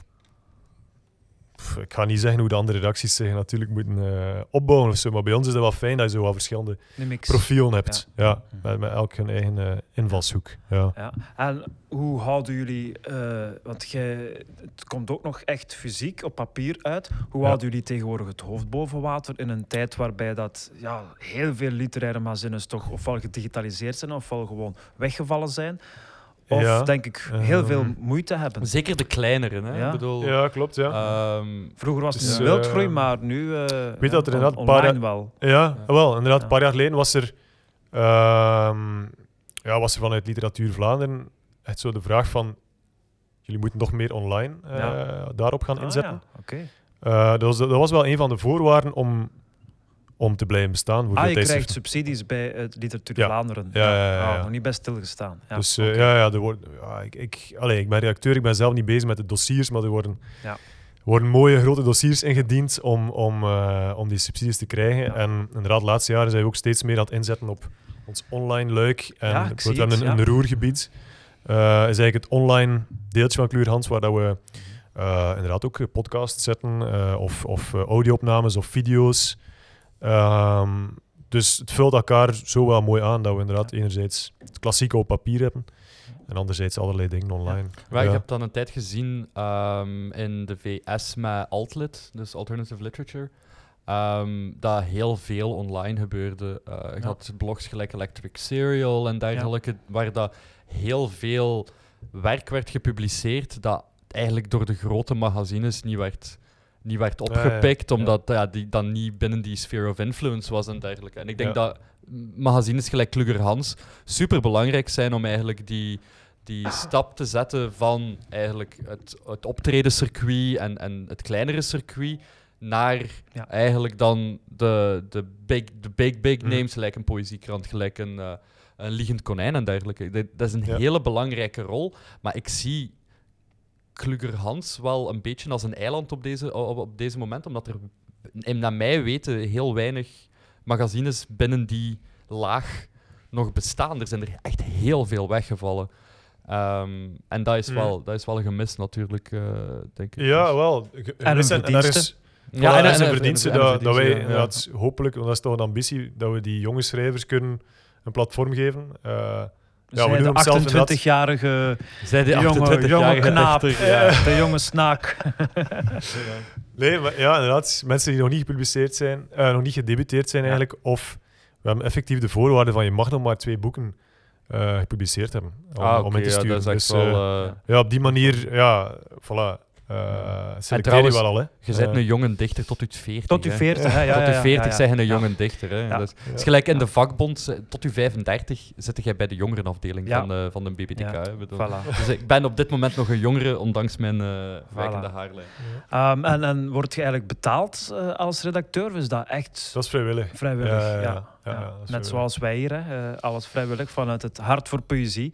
Voilà, um, uh, onze harten stromen en kloppen voor poëzie. Ik denk dat we hier een mooi clichématig einde van je welste in zien. Um, ja, maar ik denk dat we een, een mooi einde hebben. Dat is een heel uh, mooi einde absoluut. van harten die uh, bloeden en overstromen Voilà, met uh, voilà. frustratie. Um, goed, dit was Podium Panache. Dank u wel, Matthijs. Dank u wel. Sander. Dank En wel. graag tot een, een volgende keer. Voilà, en dan gaan we nu over naar het vrij podium van deze editie. Hij is docent, acteur, presentator, auteur en een goedlachse geek. Hier is Brandon Calui. Hallo, mijn naam is Brennan Calui en ik breng vandaag voor u vier gedichten. De eerste is Prutser. Ik ben een prutser. Kijkt ze vragend op of ik weer gemorst heb. Ik heb geen shirt of sokken meer. Wasmanden zijn bij mij niet veilig. Rijst evenmin. Ik ben een prutser omdat ik u graag zie, maar het nooit goed genoeg weet te verwoorden. Ik, ik doe mijn best met cadeaus, met complimentjes. En ik ben ook echt geïnteresseerd in, in wat je zegt. En, en hoe. Maar ik weet nooit of ik compleet evenredig doe wat ik voel. Er bestaan daar woorden voor, zegt ze, om dat te doen. Verward schermgestaar vraag ik haar om de woorden. Ik hou van jou. Dat was Prutser, een gedicht gebaseerd op de show van Wim der tijd. Dit is Peperkoek met appel, een titel die klinkt als een Bart Peters liedje. Leg je hoofd tegen mijn borstkas aan en voel je veilig in mijn armen. Je hoort bij me en ik hoor bij jou. En dat voor langer dan dat sprookjes ooit vertelde dat Sneeuwwitje en haar prins bij elkander bleven. Kijk in mijn ogen en zie dat ze enkel kijken naar de glinstering op je gezicht. Maar mijn woorden zijn lucht, ze vertellen clichés. De zanger, niet slimmer dan zijn lied, weet daarom meer woorden dan ik. Ik weet dat je hier en daar nog twijfels hebt, maar ik verzeker je dat wij iets kunnen bouwen dat vertrouwen schept. Ik twijfel niet, jij hoort bij mij. Mijn prinses zonder toren in een kasteel zonder doornen, wacht op me en hou je blik open. Weldra rust deze armoedsaaier naast je.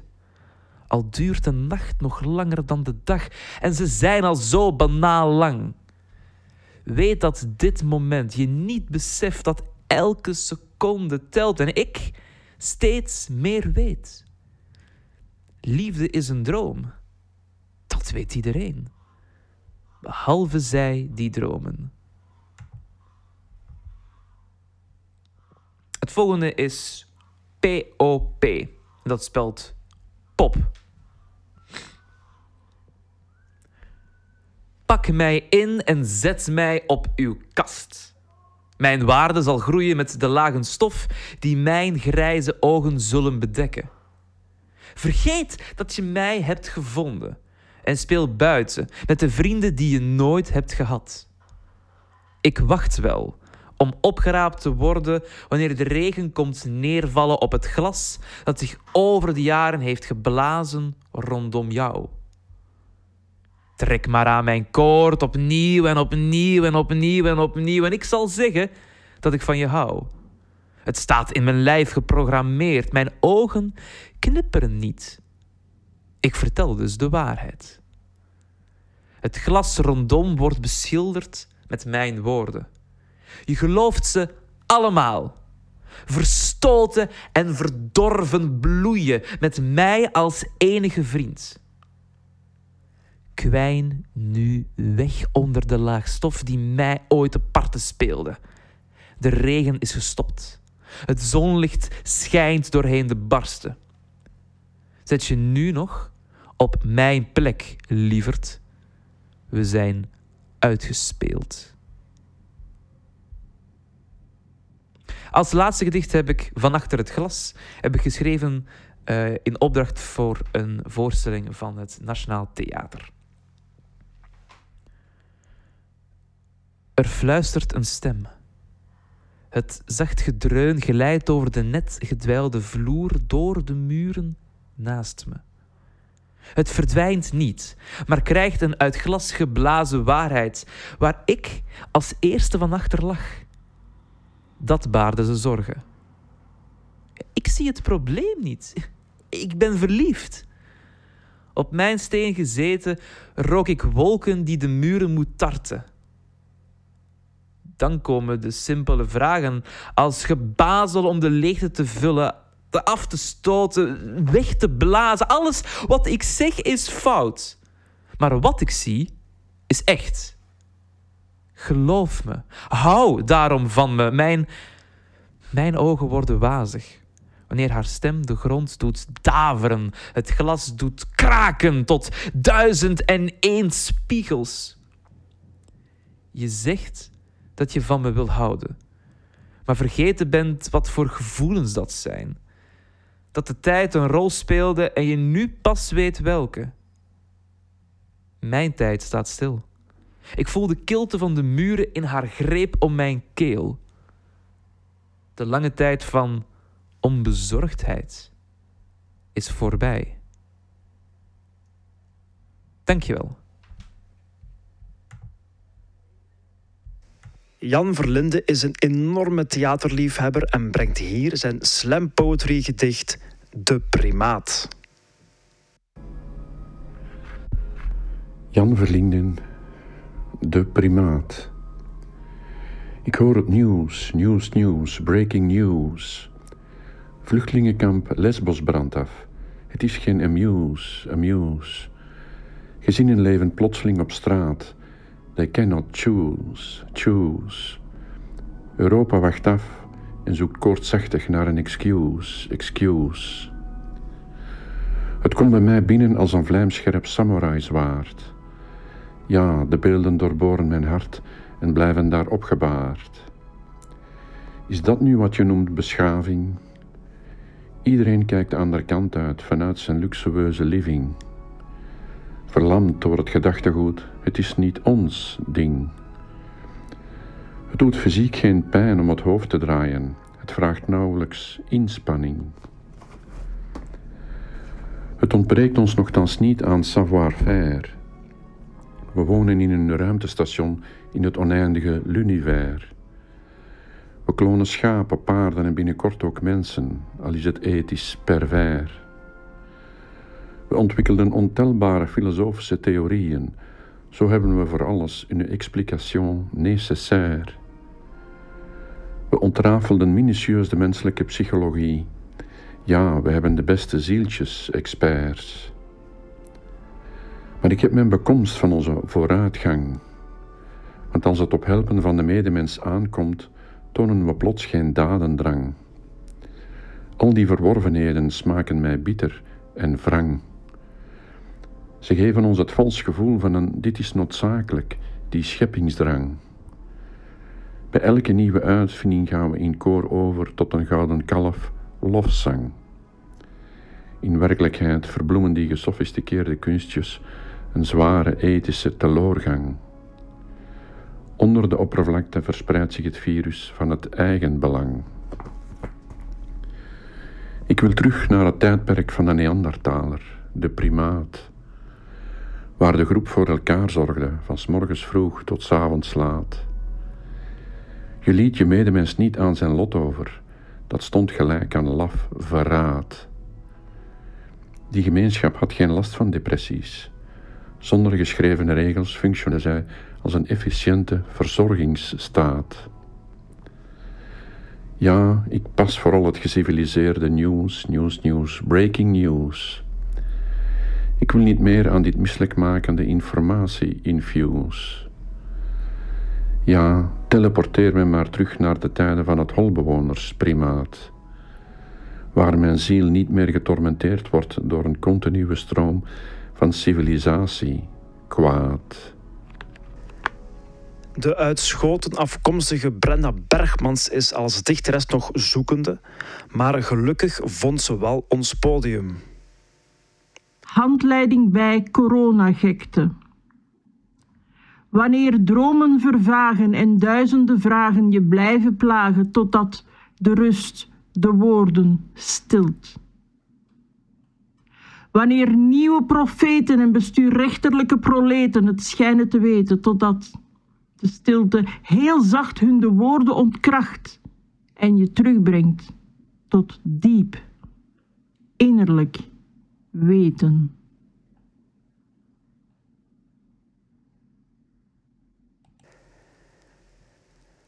De volgende dichter publiceerde reeds op het Amerikaanse platform Electric Serial en mocht optreden in onder andere Hongkong. Hier is voor u onze eigenste Sander Dirk. Speciaal voor de geëerde Kevin Amse en Podium Panache is dit Cannibal Holocaust.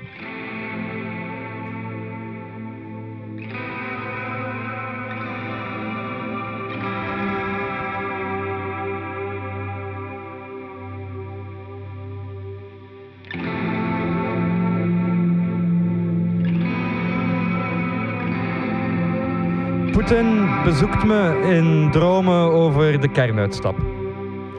Terwijl drones de hemel in een cacophonie van kerstverlichting wanen, leeft de eenzaad hier in tweespalt. Vertakt tegen draads in zwarte aarde.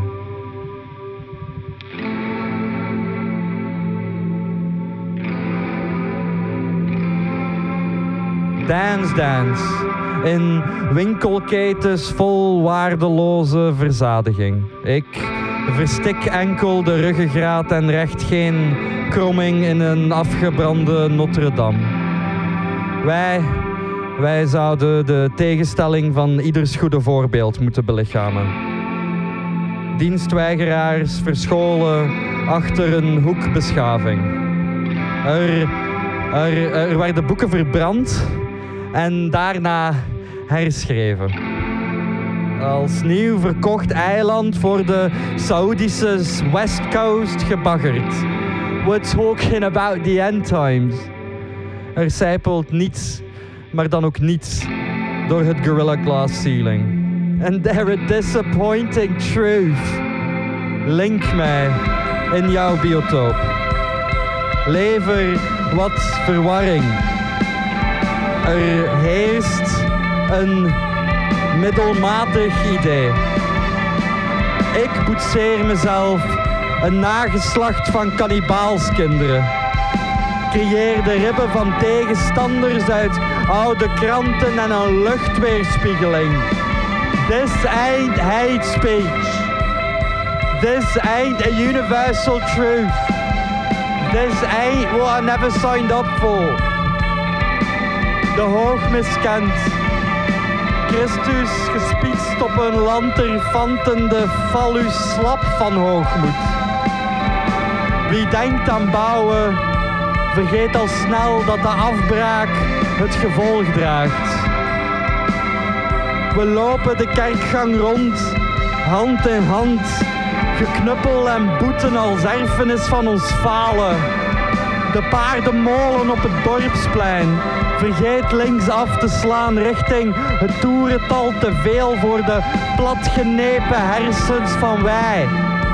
Plebs. In geborduurde brandhaarden van huizen. De droge buren gehuld in modieuze lompen. We constructed this middle class. Tussen de greppels van het Vlaams gebeuren with C3PO as our fucking savior. De tepels van onze taal, hart van verbazing in een onbekende buitenlucht. I have a bad feeling about this. Ik spiegel Jij imiteert. Hij kopieert. Wij dansen tussen cirkels. De horlepiep in een klimaat dat reeds jaren matigt. Niets is ooit genoeg. Tussen de van chrysanten verstoken witte wijkhuizen.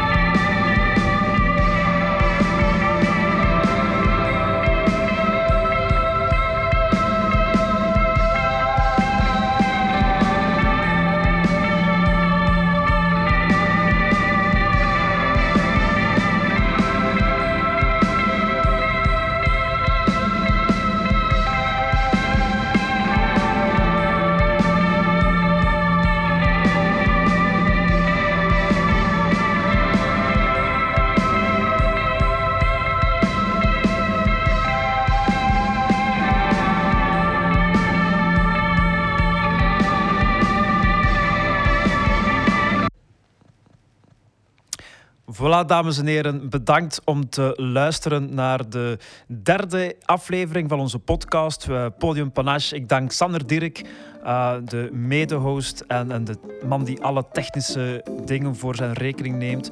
Uh, dank aan de fotograaf Jury die erbij was, aan Matthijs uiteraard voor het aangename gesprek.